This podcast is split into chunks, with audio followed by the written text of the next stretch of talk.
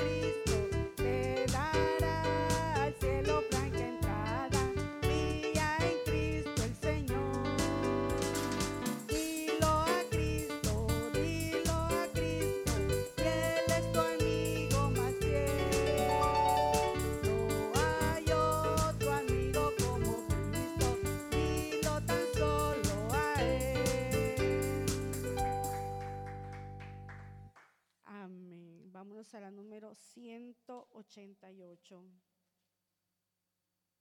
Maravillosa gracia.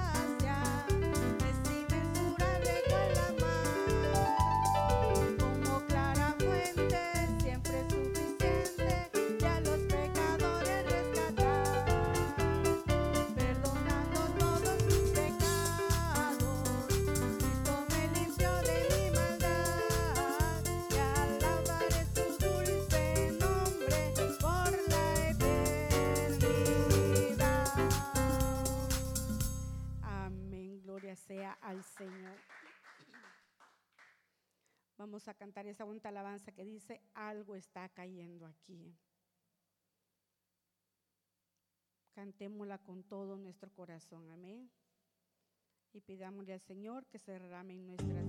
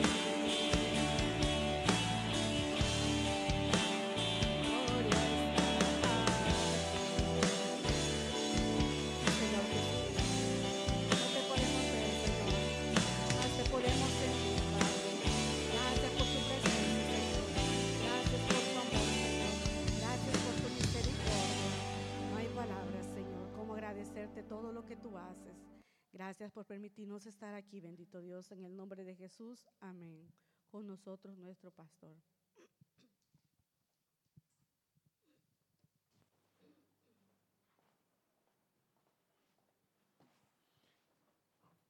Dios me bendiga, mis hermanos. Sean bienvenidos a la casa del Señor, nuestro segundo servicio de este día. Y así, mis hermanos, con gozo, con alegría, les pido, nos ponemos de pie. Regocijémonos en la presencia de nuestro Señor, mis hermanos. El Señor está aquí, su gloria está aquí. Cantemos con alegría, mis hermanos, esta linda alabanza, en la cual pues nosotros siempre decimos, no nos rindamos, sigamos adelante. Cantemos, mis hermanos.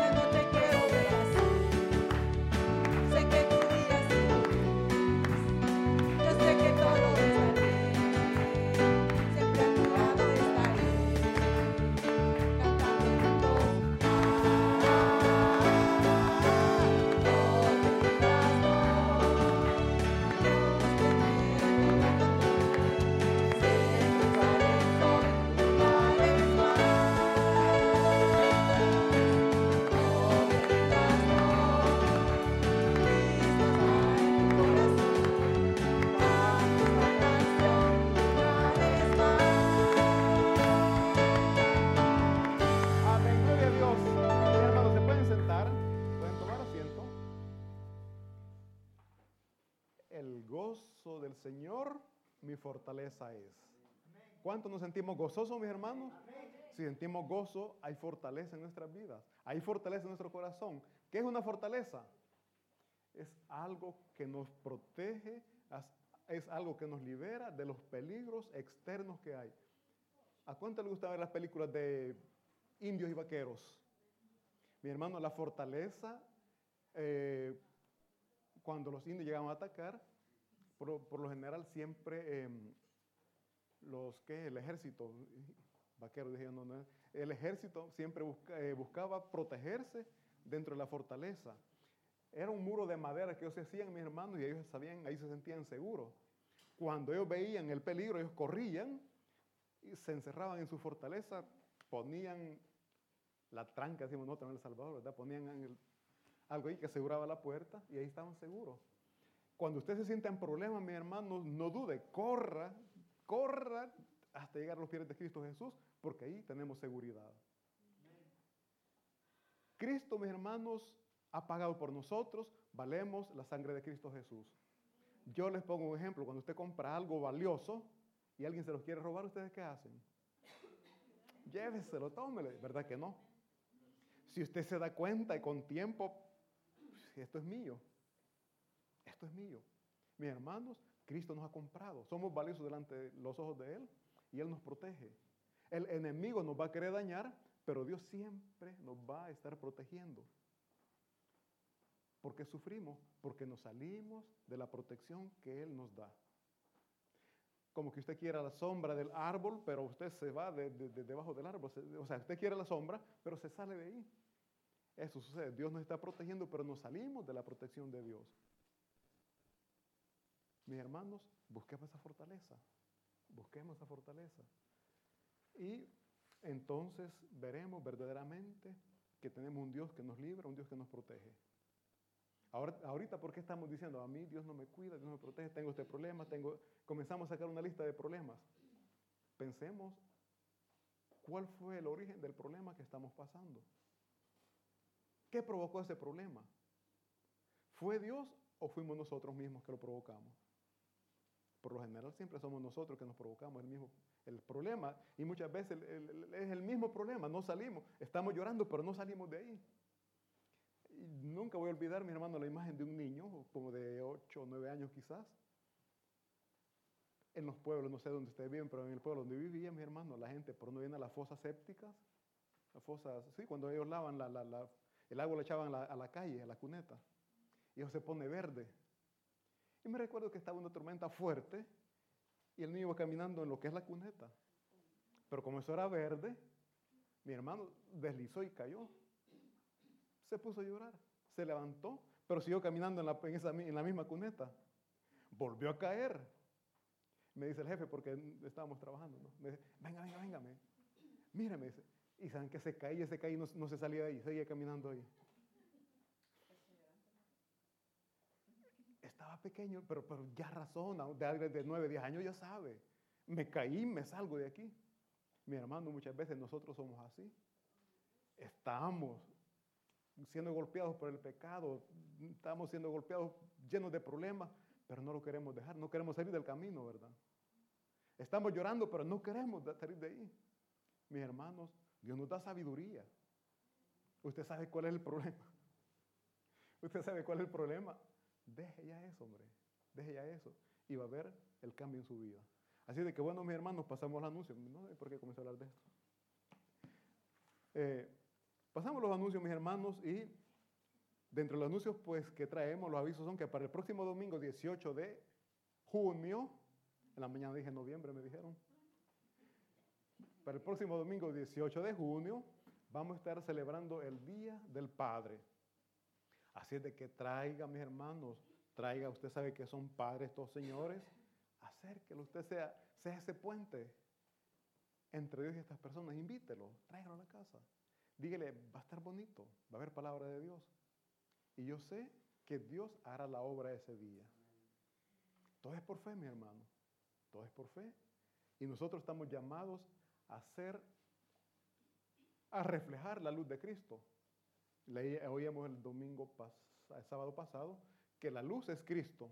Pero nosotros estamos llamados a reflejar la luz de Cristo. Yo pongo el ejemplo del sol. El sol refleja, tira su luz. Y la luna no tiene luz propia, pero refleja la luz del sol. Nosotros tenemos que ser como la luna que reflejamos la luz de Cristo. Y de esa manera, mis hermanos, vamos a ayudar a muchas personas a salir de los problemas, a salir de las tinieblas que ahorita pues están viviendo. No nos cansemos de, de, invitar, de convidar, le voy a decir, me acordé de mi pueblo, de invitar a las personas que nos acompañen, mi hermano, la iglesia va a estar bonito. Acompáñenos usted también, no se nos quede. Así también para el domingo 29, no, 24 de junio, tenemos la invitación del Ministerio Mujeres de Fe. Sábado 24. Señor. Sábado 24 de junio. Este, eh, tenemos la invitación hecha eh, al Tabernáculo de Milán, que está ubicado en Vial de Remembranza, el número 93. Esto es en Sexto San Giovanni. Mis hermanos, esos eventos se ponen muy bonitos, edifican mucho, mis hermanos, hermanas. Esto es para hermanas, siempre lo hemos dicho. Entre hermanas hablan con toda transparencia, hablan como hermanas. Cuando hay hombres muchas veces se limitan, cuando hay hombres muchas veces se limitan a, decir las cosas que, como mujeres viven. Pero entre mujeres hay confianza porque se entienden. Así de que, hermanas, están invitadas. Eh, a las 4 de la tarde. La vez pasada se reunieron en Sexto Marelli, me parece, ¿verdad? Sí. Me gustaría decir, si es a las 4, que ya sería a las, una hora antes, ¿verdad? Para que puedan tranquilamente llegar al lugar, porque está cerca, pero caminando sí se lleva quizá unos 15, 20 minutos. Yo les recomendaría que esperen el bus. Así de que el 24 de junio, sábado 24 de junio, ¿a qué tabernáculo es, mis hermanos? Ajá. ¿A qué horas? ¿A qué horas se van a reunir? ¿Dónde se van a reunir? Amén. Así de que, miren, mis hermanos, yo sé, va a haber bendición y abundancia, de verdad les digo. Así de que eh, vayamos siempre con un corazón dispuestos a escuchar palabra de Dios. Así también, mis hermanos, la invitación para que nos acompañen el día 29 de julio a los bautizos. Lo vamos a estar realizando en la playa de Lefornachi. Hora de salida 3 de la mañana. El evento se está realizando ya a las 8 de la mañana. Si usted no se ha bautizado, la invitación está hecha que públicamente pueda decir, yo creo en Cristo Jesús. Muero a mi vieja manera de vivir y resucito a una nueva en Cristo Jesús. Ese bautismo. Y se declara públicamente. Porque muchas veces decimos, yo soy cristiano, pero cuando se, habla de bautismo, no, porque hay mucho compromiso. ¿eh? Mis hermanos, no hay nada más bonito que hacer público para hacer pública nuestra fe.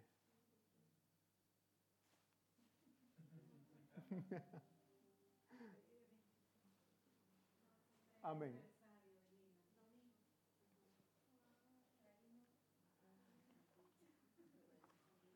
Bueno.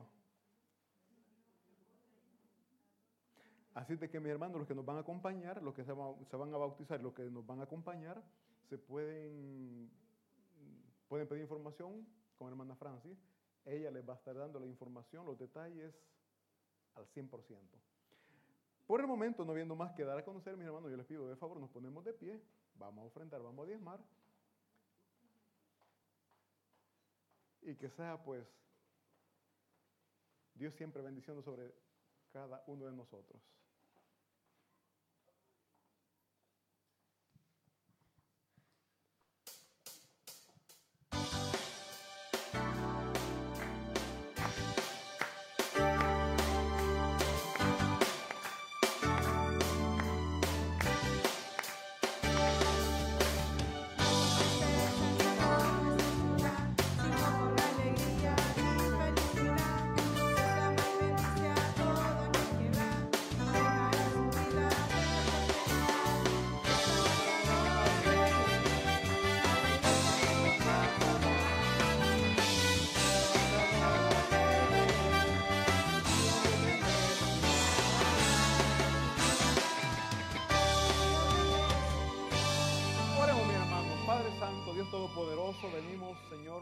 Dando gracias por las bendiciones que usted derrama sobre cada uno de nosotros. Suplicamos, bendito Espíritu Santo, que esas bendiciones no se aparten de nosotros, Señor.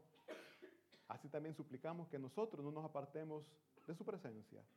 No permita, Padre, que esas bendiciones nos alejen de sus caminos.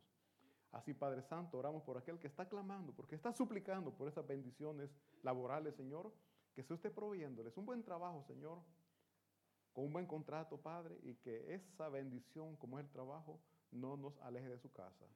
Ayúdenos, Señor, también dándonos lo necesario para que esta obra se pueda mantener, que pueda seguir adelante, Señor, como hasta este día usted lo ha hecho, Padre.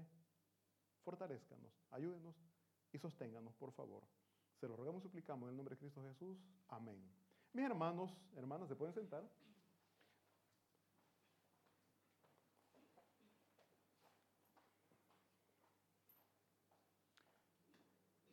Y les pido de favor, nos ponemos de pie.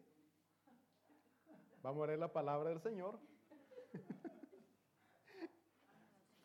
es para que nos pase el sueño, hermano.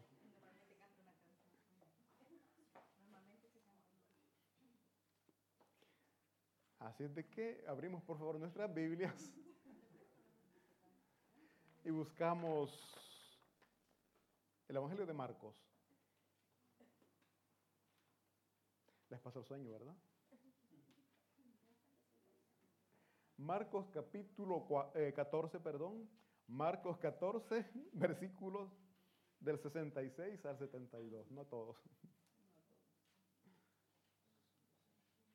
Marcos 14, 66. Un fuerte amén cuando lo tengamos. Amén. Leemos la palabra de Dios en el nombre del Padre, del Hijo y del Espíritu Santo. Dice así.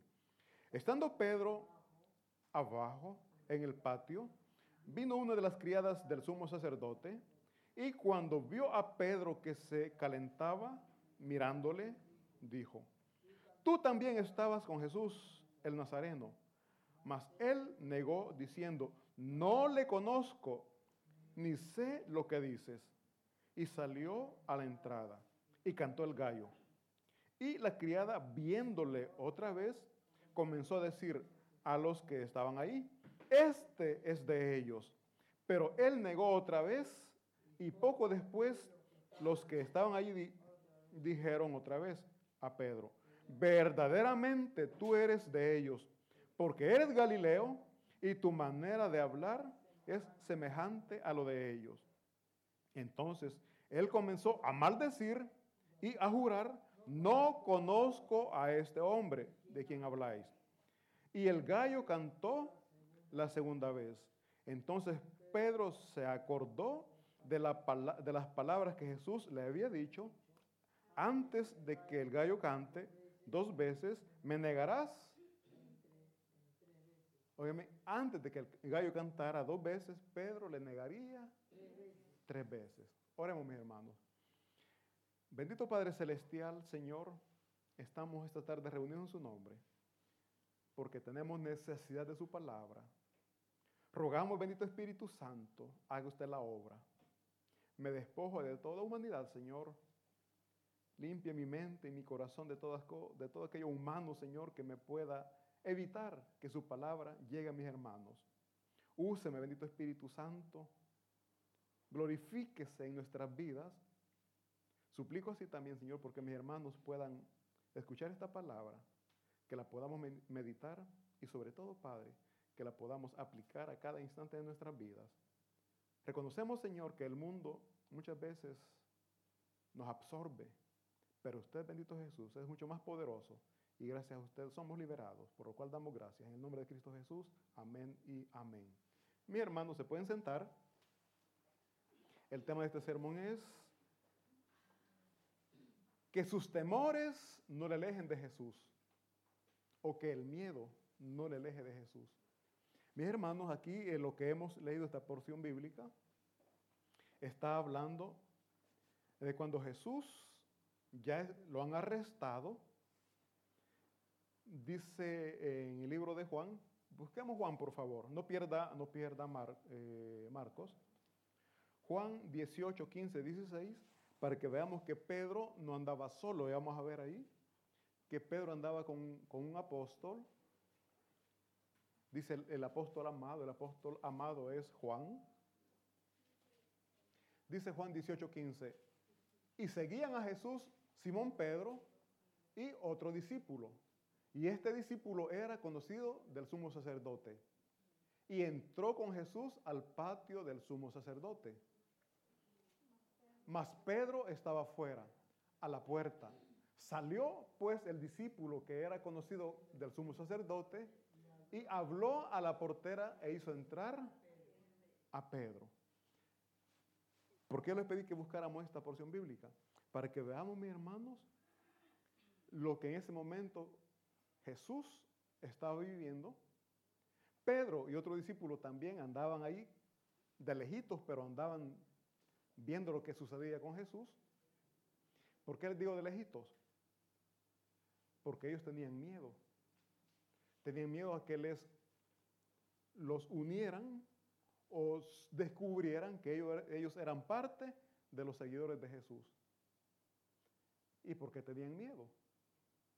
Porque lo que ellos veían que Jesús estaba pasando, lo que Jesús estaba, estaba viviendo, no era fácil de sobrellevar. Jesús era castigado, era azotado. Y los apóstoles tenían miedo. Y ese temor, ese miedo que ellos sentían, les alejaba de Jesús. Entonces dice la palabra de Dios que había uno de estos discípulos que era conocido del sumo sacerdote y él eh, tenía confianza prácticamente, prácticamente él entraba. Mi hermano, donde estaban, eh, donde estaba Jesús, donde lo habían llevado, era la casa de un sumo sacerdote, era una casa grande. Es más, en la televisión, las películas que, ellos mm, hacen, se pueden ver, yo estaba leyendo historias, sí, la, la casa donde estaba Jesús era parte de un palacio, era grande, compuesto de diferentes patios, y en uno de esos patios tenían a Jesús. Eh, dice la palabra que uno de los discípulos entró, porque era conocido del, sumo sacerdote, era conocido de los que ahí trabajaban, entró libremente, pero Pedro no había entrado. Y viene él, este discípulo, y sale, dice y habla con la portera, en este caso aquí le llamamos portinario, ¿sí? Y habló a favor de Pedro para que lo dejaran entrar. Pedro entra, pero antes de entrar, bueno, dice aquí la palabra, que la portinaria, la, la portera dice aquí, ya estoy cambiando, no, la portinaria, portera es lo mismo. Dice que le dijo, tú eres uno de ellos, tú eres seguidor de Jesús. Obviamente les digo, Pedro tenía miedo y lo negó. Negó a Jesús. Luego después, ella lo vuelve a acusar y dice, si tú eres uno de los de Jesús, el Nazareno. Y él vuelve a decir, no, yo no soy parte del grupo de Jesús. Hasta el punto que llega la tercera vez y le vuelven a decir, tú eres uno de ellos. A la tercera vez, para que le creyeran, dice que él comenzó a maldecir y a jurar que no lo conocía.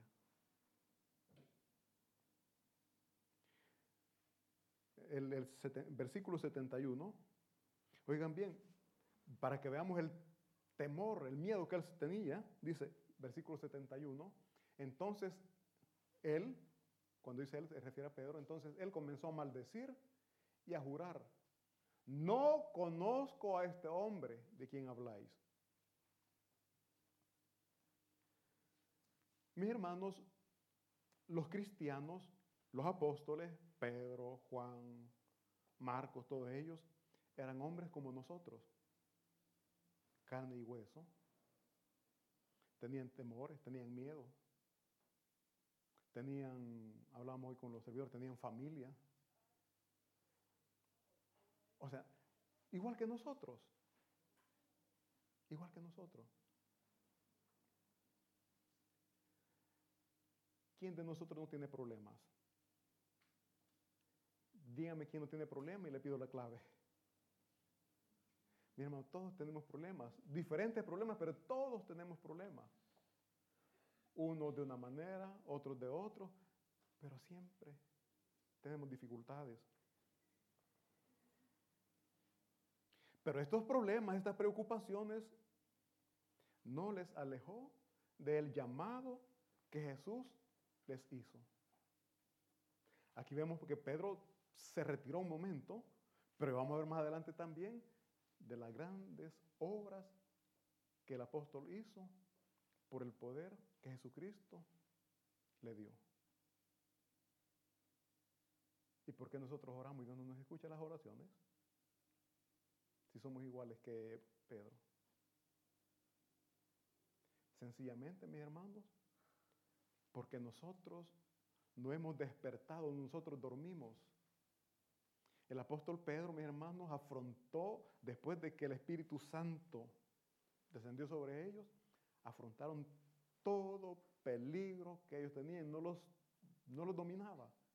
El amor a la obra de Dios era más fuerte que el temor o el miedo que ellos tenían. Yo les pregunto a ustedes, ¿qué es lo que les aleja de Jesús?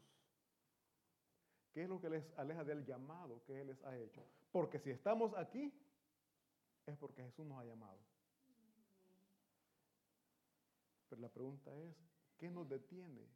¿Qué nos impide dar un paso más del lugar donde hasta hoy hemos llegado?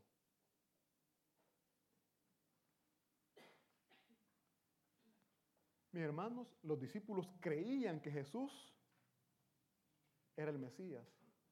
Sabían que Él era el Cristo. Pero aún así ellos seguían siendo imperfectos, como nosotros. Nosotros sabemos que Jesucristo es el Señor, que Él es nuestro Dios, nuestro libertador, nuestro Salvador, pero somos imperfectos. Muchas personas se van de la iglesia diciendo, yo no voy porque ahí el hermano es así, la hermana es así, el predicador hace esto, o sea, salen hablando. Si todos somos imperfectos. Único perfecto solamente nuestro Señor Jesucristo. Y dice la palabra de Dios que nuestra mirada tiene que estar puesta en el hermano. ¿Verdad que no dice así? ¿En quién tiene que estar puesta nuestra mirada? Y nosotros, ¿por qué vemos al, prójimo? ¿Por qué vemos al hermano? No, hombre, para ser como ese, mejor no. No, hombre, esa iglesia no voy, si ahí vieras vos todo lo que pasa. ¿En quién estamos poniendo nuestra mirada?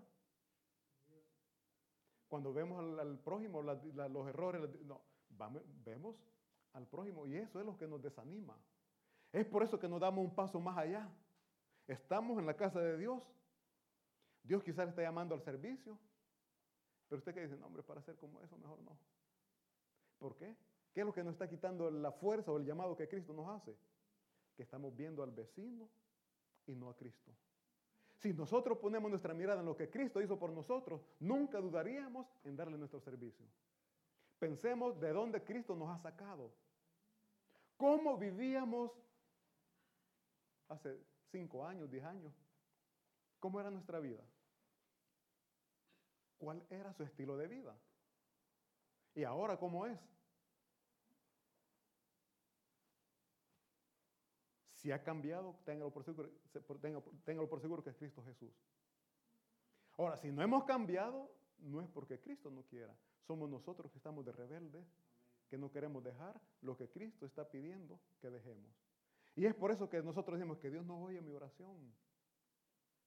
Mis hermanos, si somos rebeldes, estamos de necios, ¿cómo Dios nos va a bendecir? Si al final la bendición nos va a alejar de Dios. Voy a repetir algo que escuché, porque también yo lo he visto. Muchas veces venimos a la iglesia, pedimos milagros, Dios nos concede y nos vamos. Yo lo he visto. Vienen, pedimos trabajo, Dios les, da el trabajo y después desaparecieron de la iglesia. Mis hermanos, la pregunta es, ¿será que la bendición es más fuerte ¿O nuestro amor es más, más grande por la bendición que por quien da la bendición?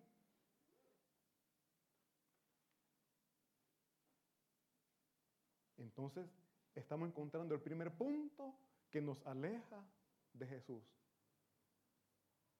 El bienestar. Cuando sentimos que ya no necesitamos, nos vamos de la casa de Dios. ¿Qué más nos aleja de la casa de Dios? Mi ego, mi orgullo, mi vanidad. No, esa iglesia no es para mí, muy chiquita. Voy a buscar una iglesia más grande, donde haya más hermanos, donde haya un ministerio de alabanza, donde ¿qué? comenzamos a soñar, ¿verdad? Mis hermanos, la palabra de Dios es igual aquí, es igual allá, donde quiera que la palabra de Dios se predique. ¿Saben cuál es el problema? No es el predicador, somos nosotros. Somos nosotros. Y si no veamos, Judas, el que traicionó a Jesús, anduvo con Dios mismo, pero no cambió. Su amor estaba puesto en el dinero. Dice la palabra de Dios que él era el tesorero, el cajero, como él se encargaba de administrar los bienes. Y dice la palabra de Dios que él sustraía de esos bienes. ¿Con quién andaba? Con Jesús, con Dios mismo. Pero estaba puesto su amor en el dinero y no en Jesús. ¿Y cómo cerró este amor hacia el dinero? Entregó al maestro, entregó a Dios por amor a 30 piezas de plata. Más claro no se puede. Él andaba con Jesús por dinero. Y el dinero le separó, le distanció de Jesús. Ya vimos que a Pedro lo distanció el miedo, a Judas el amor al dinero y a nosotros autoexaminémonos. ¿Qué nos separa de Jesús? Jesús nos ha llamado.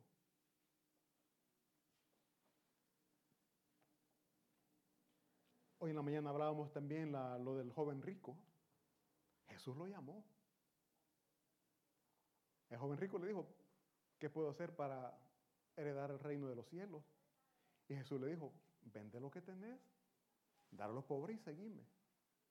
Pero el amor de él estaba en las riquezas y no en Jesús.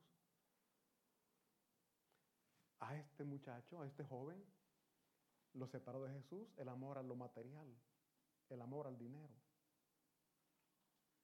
Leíamos también que dice, ¿de qué le sirve al hombre ganar todas las riquezas si al final pierde su alma? ¿De qué nos sirve a nosotros acumular tanto dinero si después lo vamos a gastar solo en medicina? ¿De qué sirve acumular tanto dinero si al final vamos a tener una muerte dolorosa? Y no solo eso, el, el resto de nuestra vida va a pasar en la eternidad en un lugar de sufrimiento. Yo recibí una pregunta en la mañana. ¿A cuánto le gusta el calor? Porque veía que estábamos todos así, ¿verdad? ¿Y allá cómo va a ser? Mi hermano, de ese sufrimiento Cristo nos ha liberado. Pero la pregunta es, ¿qué nos aleja de Jesús? ¿Qué nos separa de Jesús? Él está con los brazos abiertos. Ven, hijito, te estoy esperando. Y nosotros, como los niños, ¿verdad? Antes en la televisión había un programa, en, Canal 2 creo que era, que le ponían dos cosas a los niños y lo que tocaba de eso, esos ganaban. Y los niños se paraban en medio y miraban las dos cosas. No sabían qué elegir. Así estamos nosotros, ¿verdad? Vemos a Jesús que nos está llamando y vemos el mundo. ¿Qué vamos a elegir? ¿Cómo se llama el programa? Domingo para todos. Ajá. Toca, bebé. Ah, es brava, bravísima. Ajá. Lo que el niño tocaba, eso ganaba. ¿Por qué? Porque el niño, o sea, el niño le ponían cosas que le llamaban la atención. Cosas de colores. O sea, el niño se quedaba en medio y ¿qué, qué elijo? Así somos nosotros, mis hermanos. Cuando somos niños espirituales, no sabemos qué elegir. El llamado de Cristo o el mundo. Hay dos caminos, el angosto y el ancho. En el ancho usted puede entrar como usted quiera, usted lleve todo lo que usted quiera. En el camino angosto no. ¿Por qué? Porque en el camino angosto, dice la palabra de Dios, que no todos, o sea, en el camino ancho muchos van, van a entrar con facilidad, pero en el angosto no.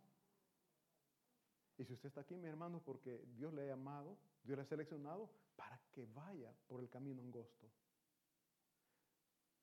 Pero yo siempre he dicho, y bueno, lo vemos también en la palabra de Dios, Dios no exige, Dios no nos obliga. Jesucristo dijo, el que quiera venir en pos de mí, tome su cruz y sígame. El que quiera. El que quiera. Pero nosotros, nuestra familia, le queremos obligar, ¿verdad? Tenés que ir. Obviamente, se le desea un buen, se le desea lo mejor. Pero, mi hermano, ¿de qué sirve que usted esté aquí y su corazón está allá? ¿De qué sirve que usted esté aquí y su mente está allá? Está allá, no, está allá. Mis hermanos, entreguemos nuestro amor a Cristo Jesús, que ese amor sea correspondido. Creo que todos los que estamos aquí nos hemos enamorado, ¿verdad?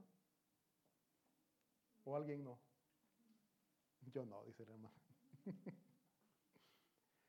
¿Qué se siente cuando usted está enamorado o enamorada y no es correspondido? Cuando ese amor no es correspondido, ¿cómo se siente? Triste. Se siente mal, se siente triste. Qué dolor, qué desilusión. Y que no es un amor verdadero, muchas veces. Uy, uy, y eso dijeron ya. ¿Saben por qué no es amor verdadero? Dice la palabra que el amor todo lo soporta, todo lo sufre. Y su amor, el que usted decía, es mi amor, le soportó todo. ¿Por qué estamos solos muchas veces?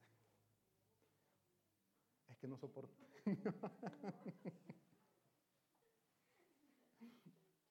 y el amor de Dios es verdadero. Es el único amor que es verdadero. Demostrado en la cruz del Calvario. Dio su vida por amor a nosotros. Pero muchas veces nosotros, mis hermanos, no queremos atender al llamado de Él, sino que nosotros nos vamos a lo más fácil. ¿Qué es lo más fácil? Vivir como nosotros queremos, haciendo lo que queremos y no lo que Dios manda. Pero el resultado va a ser duro. Ahora nosotros como, y por eso aquí viene por eso que nosotros exigimos a nuestra familia, sobre todo a los hijos, ¿verdad? Que sentimos que tenemos derecho sobre ellos. Que tenés que ir a la iglesia, que tenés que ir. ¿Pero por qué? Porque no queremos que sufran. La idea es que no sufran. Pero todos, todos somos libres de elegir el camino que queremos. Así como un padre quiere lo mejor para su hijo, así Dios quiere lo mejor para nosotros. Pero estamos de rebeldes también nosotros. Nosotros creemos que, es que mi hijo no me entiende, si supiera lo que yo quiero para él. Así dice Dios también. Es que mi hijo no me entiende, yo quiero que deje ese pecado para que no sufra, pero no quiere.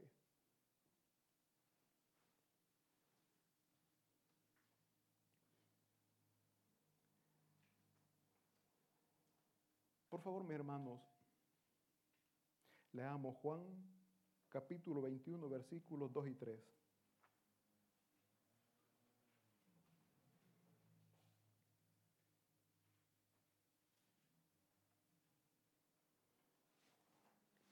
Después que Jesús, perdón, sí, ah, después de que agarran a Jesús, le dicen al apóstol Pedro que él es de los seguidores de Jesús, él lo niega. Porque no quiso tomar o no quiso correr riesgos. Si ustedes ven la Biblia, mi hermano, durante todo el proceso de Jesucristo, de los apóstoles poco se habla. Ustedes en casa lean la Biblia. Y de ese proceso de cuando Él está siendo azotado, cuando lo crucifican, prácticamente lo dejaron solo. Solo Juan era el que andaba ahí. Los demás discípulos se desaparecieron. ¿Por qué? Porque tenían miedo. Tuvieron miedo de estar también castigado. Eh, bueno, tenemos Juan 21, dice así. Dice, estaban juntos Simón Pedro, Tomás, llamado el Dídimo, Natanael, el de Caná de Galilea, los hijos de Zebedeo y otros dos de sus discípulos. dice el versículo siguiente. Simón Pedro les dijo, pongan atención aquí, Simón Pedro les dijo, voy a pescar. Ellos le dijeron, vamos nosotros también contigo. Fueron y entraron en una barca y aquella noche no pescaron nada. Oigan bien, no pescaron nada.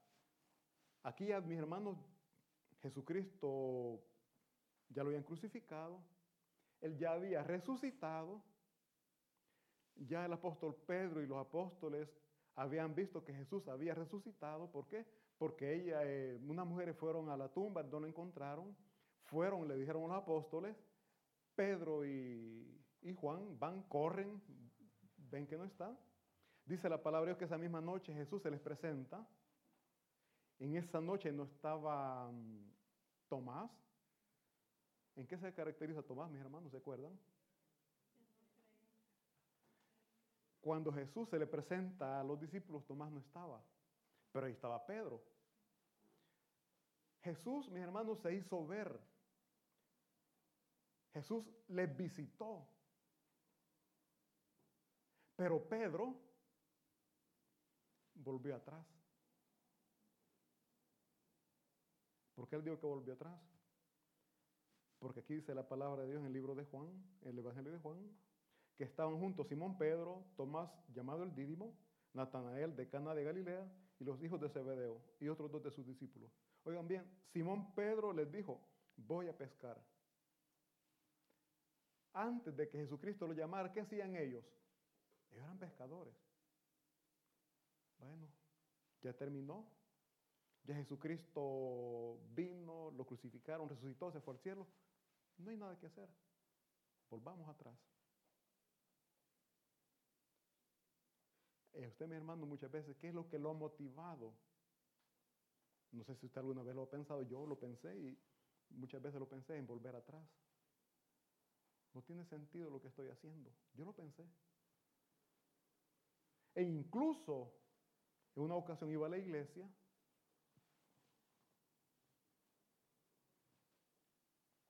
no tenía ni para el billete, iba caminando, iba a pie, no vivía cerca. Iba a la iglesia, me acuerdo con mi bolsa y pensando, tendrá razón, o sea, tendrá razón de ser lo que estoy haciendo. Yo lo pensé. Tendrá razón de ser lo que estoy haciendo.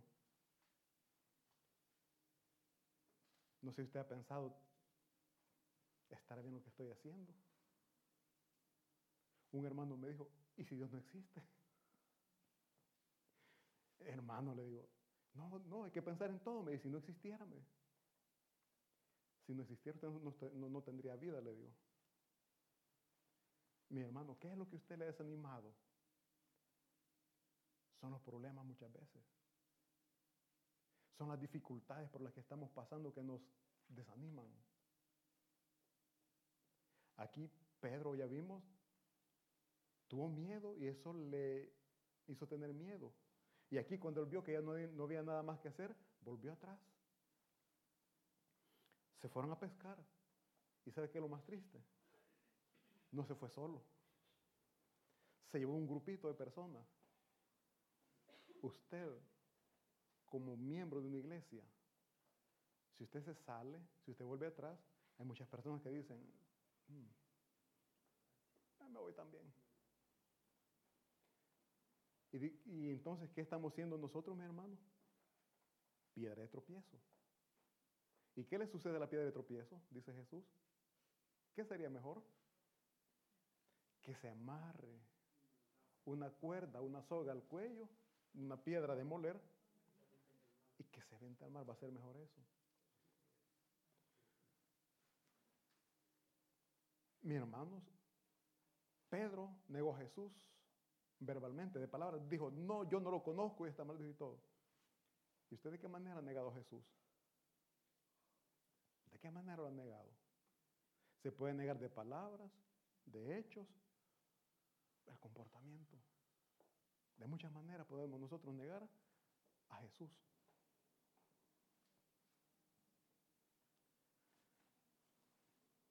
Cuando a usted le preguntan o le preguntaban, ¿y sos cristiano? ¿Usted qué respondía? A veces voy. A veces yo tengo que todos los domingos vas. Cuando puedo voy. De esa manera estamos negando a Jesús en nuestras vidas. Estamos, nos estamos avergonzando de lo que Él está haciendo o quiere hacer en nosotros.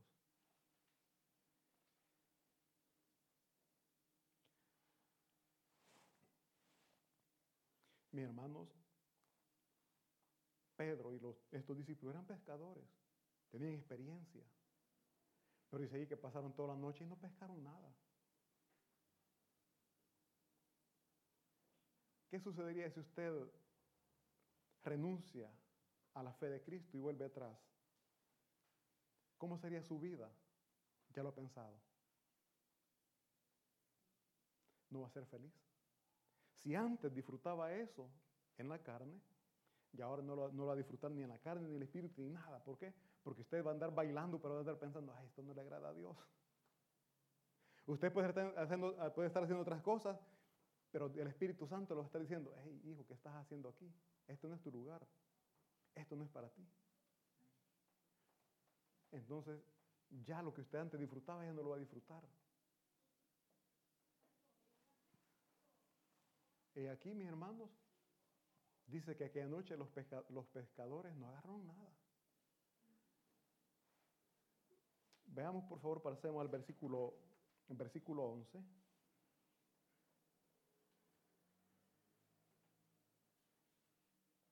Dice, subió Simón Pedro y sacó la red, obviamente después de que Jesucristo le dijo lo que iban a hacer, después de que Jesucristo les dijo que tiraran la red, ellos escucharon y obedecieron. Dice, subió Simón Pedro y sacó la red a tierra, llena de grandes peces, 153, y aún siendo tantos, la red no se rompió.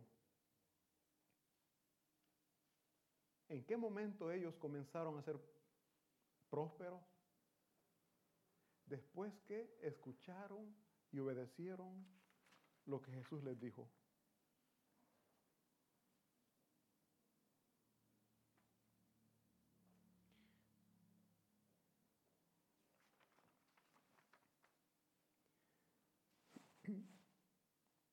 Hermano, solamente en Cristo vamos a encontrar las bendiciones que nosotros necesitamos. Solamente en Cristo. El mundo nos va a ofrecer cosas vanas, pasajeras. Le va a ofrecer cosas que a usted le van a llamar la atención. Qué bonito, qué bien, qué... pero es pasajero. Lo que Cristo le da es eterno, es para siempre. Pero eso sí, tiene usted que caminar por el camino que Cristo le está indicando. ¿Quién es el camino? Jesús. Él dijo, yo soy el camino, yo soy la verdad y yo soy la vida. ¿Queremos vida eterna? Caminemos como Cristo Jesús quiere que caminemos. Jesucristo, mis hermanos, conoce nuestras debilidades, Él conoce nuestros pecados, Él lo conoce, para Él no hay nada oculto. Porque antes de que Pedro lo, negara, Jesucristo se lo había dicho. Antes de que el gallo cante, dos veces me negarás tres. Aún así, Cristo, mi hermano, viene y busca a Jesús y a ese grupito que se había, regresado a las costumbres o a la vieja profesión que tenía.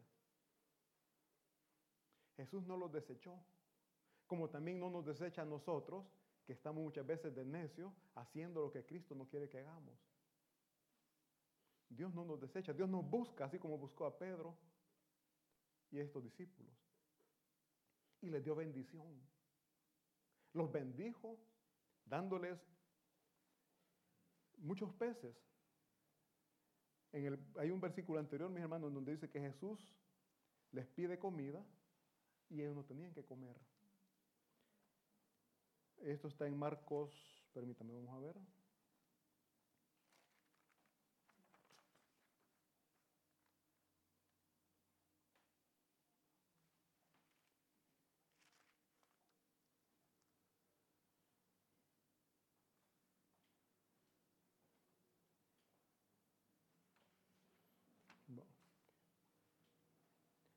Que lo busco no lo encuentro.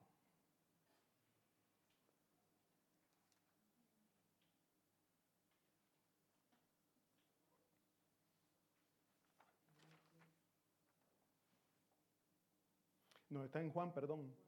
Juan 21, amén.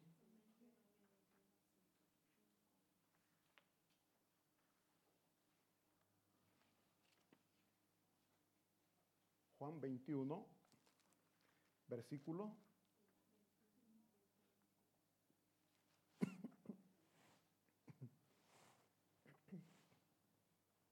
Vean bien, mi hermano, después de que estos discípulos volvieron atrás, estaban mal. Jesús va y les pide, les pide comida, les pide si tienen algo que comer. Dice ahí el 21.5, y les dijo, hijitos, ¿tenéis algo de comer? Le respondieron, no. A eso estamos expuestos si volvemos atrás. Usted ahorita puede decir que yo no tengo. Lo que sucede es que somos inconformes. Dios nos está bendiciendo, pero no estamos conformes con lo que tenemos. Si volvemos atrás, entonces vamos a entender que es no tener nada.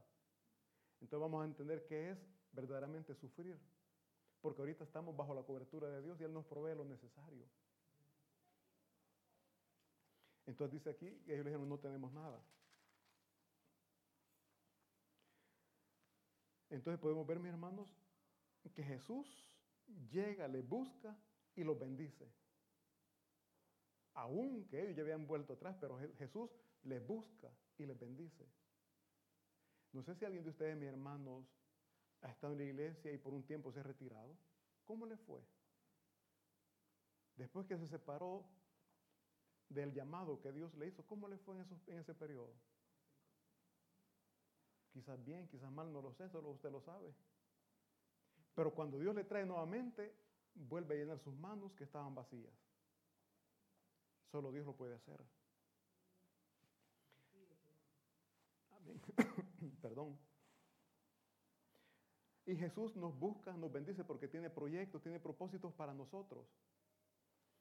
Veamos por favor Juan 21, versículo 15. Después de que Jesús les bendijo, veamos qué dice el 15. Cuando hubieron comido, Jesús dijo a Simón Pedro, Simón, hijo de Jonás, ¿me amas más que estos? Qué penoso. ¿Cómo se sentiría usted si Jesús le dice, ¿me amas más que estos? Los que están ahí, ¿cómo se sentirían? ¿Me amas más que estos? Y Jesús le pregunta a Pedro. Jesús eh, le dice, Simón, hijo de Jonás, ¿me amas más que estos? Le respondió, sí, Señor, tú sabes que te amo. Él le dijo, oigan bien, él le dijo, apacienta mis corderos. ¿Me amas? Ama a tu prójimo. ¿Me amas? Compartí la palabra. ¿Me amas? Cuida de tus hermanos. O sea, apacienta a mis corderos, ahí le está dando un gran mensaje. Luego después dice el versículo siguiente. Y volvió a decirle la segunda vez, Simón, hijo de Jonás, ¿me amas? Pedro le respondió, sí Señor, tú sabes que te amo. Le dijo, pastorea mis ovejas. Pastorea mis ovejas. Versículo siguiente dice, le dijo la tercera vez, Simón, hijo de Jonás, ¿me amas? Oigan bien, Pedro se entristeció de que le dijese la tercera vez, ¿me amas? Y le respondió, Señor, tú lo sabes todo. Tú sabes que te amo. Jesús le dijo, apacienta mis ovejas. ¿Por qué Pedro se entristeció aquí, mis hermanos? Porque anteriormente Pedro le prometió a Jesús que no lo iba a abandonar, que iba a dar su vida si era necesario por Jesús. Y después ya vimos que lo negó. Entonces eso a Pedro le dolió tanto. Y cuando le pregunta tres veces, Pedro dijo, ay, si el Señor me está preguntando, ya me preguntó tres veces porque él sabe que quizás le voy a fallar otra vez. Y le respondió, Señor, tú lo sabes todo. Tú sabes si te voy a fallar o no te voy a fallar. Dios sabe si nosotros mañana le vamos a fallar o no le vamos a fallar. Pero tenemos un Dios de oportunidades, mis hermanos. Si usted le ha fallado ahora, le va a fallar, mañana o le falló ayer, venga a los pies de Cristo Jesús. Pídale perdón y Él va a perdonar. A Pedro, después de que Él lo negó, volvió atrás, Jesús lo busca, lo bendice y le da una misión. Es la misión que Él nos está dando nosotros. Que cuidemos a nuestros hermanos. ¿Quiénes son nuestros hermanos? Fíjense que cuando... ¿Quiénes de ustedes son hermanos mayores entre, en, su familia? El hermano mayor es responsable de cuidar a los hermanos menores, ¿verdad? Los papás muchas veces salen de casa. Vos sos responsable. Vos tenés que cuidar tenés que cuidar a tus hermanitos. Ahora aquí Jesús a Pedro le está diciendo, apacienta a mis ovejas, cuida, cuida a mi pueblo, alimentarlos. Si están enfermos, cuidarlos, curarles. Usted, como hijo de Dios y que conoce la palabra de Dios, está llamado para sanar a aquel que está enfermo, no físicamente, enfermo del corazón. Aquel que anda cargado, aquel que anda con penas. La palabra de Dios, llévele la palabra de Dios, comparta la palabra de Dios. Eso es lo que Cristo está diciendo. Cuidemos a aquel que puede estar en problema. Ayudemos al que lo necesita. Pero antes de que eh, Jesús le pidiera esto a Pedro, vemos cómo Dios demostró el amor hacia él. No le importó que lo había negado. Si alguien le niega a usted, si su esposo la niega, no, yo soy, yo no, yo no soy casado. Yo soy libre, soy soltero y quita el anillo para esconderlo, ¿verdad? Las esposas, ¿cómo, cómo, cómo reaccionan? Hombre muerto, mejor que no llegue a la casa. Aquí Pedro, vimos cómo negó a Jesús. Y Jesús llega, busca a Pedro, lo bendice y después que le bendice, le da una misión. Eso ha hecho Jesús con nosotros. Andábamos perdidos en el mundo, muertos en nuestros delitos y pecados. Él nos llama, nos restaura, nos bendice. ¿Usted tiene bendición o no tiene bendición de Dios? La vida que Él nos da es una gran bendición. La salvación que Él nos da es una gran bendición. Y después que nos bendice y nos dice, apacienta mis ovejas. Cuida a mi pueblo. ¿Estamos dispuestos, mis hermanos? Pedro, después de que lo negó, dio la vida por la iglesia. Dio la vida por el Evangelio. ¿Usted estaría dispuesto? Si solo nos hablan de multa, ya no queremos venir a la iglesia, ¿verdad? Me recuerdo cuando estaba la pandemia, el COVID. Todas las iglesias se cerraron. ¿Por qué se cerraron las iglesias? Nadie llegaba. ¿Y por qué no llegaban? Por miedo.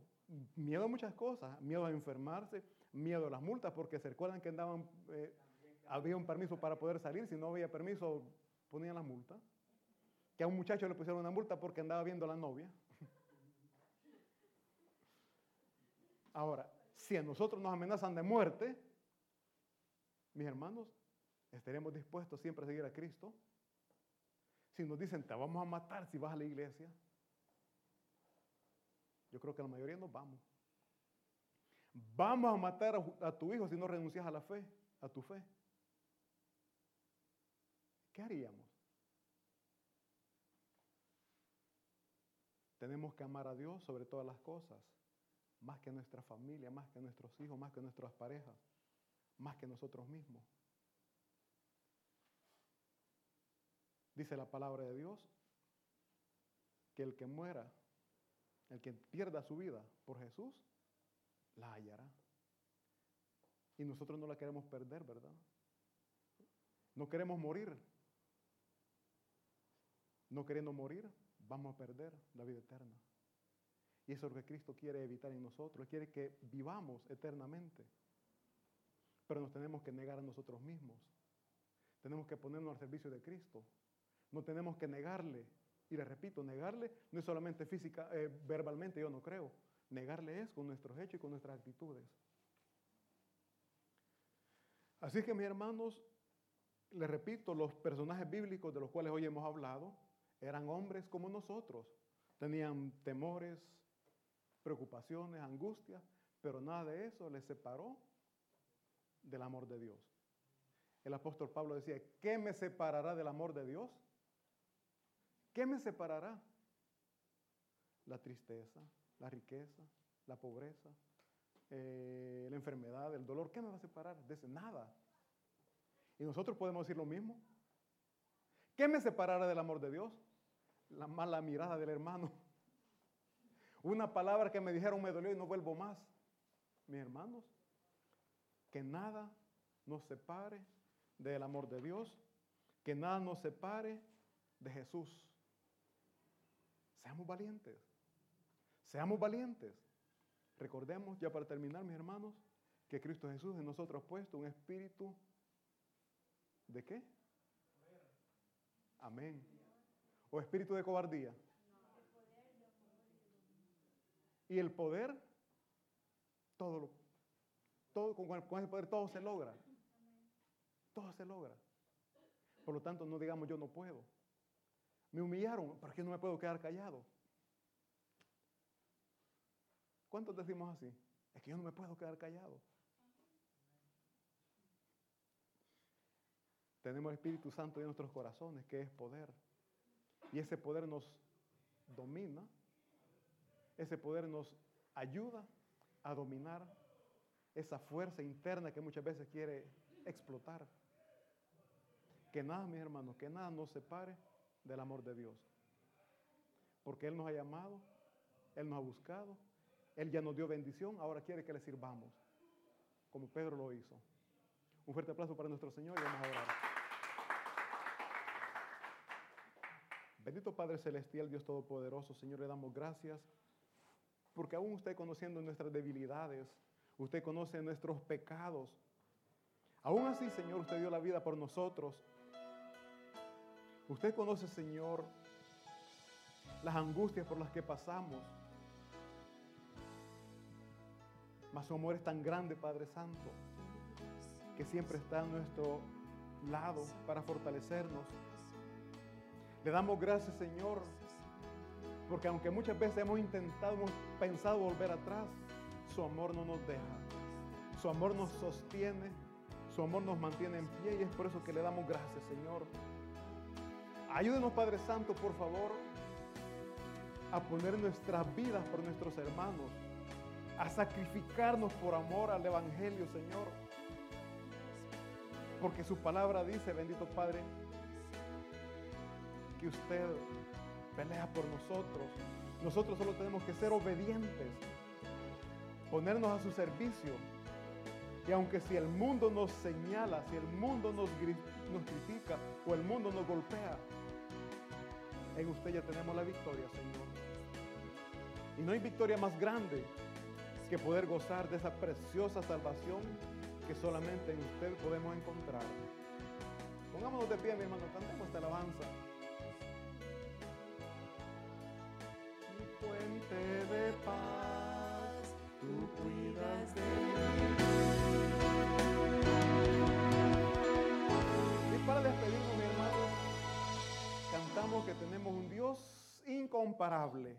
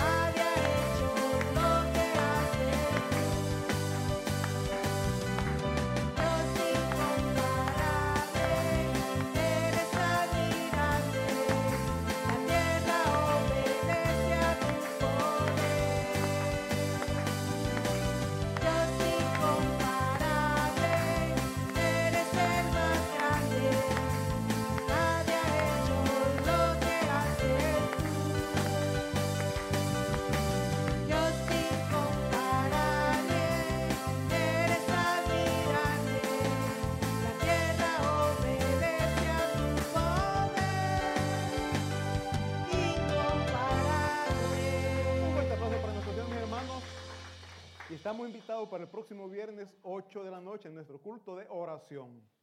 Dios me les bendiga.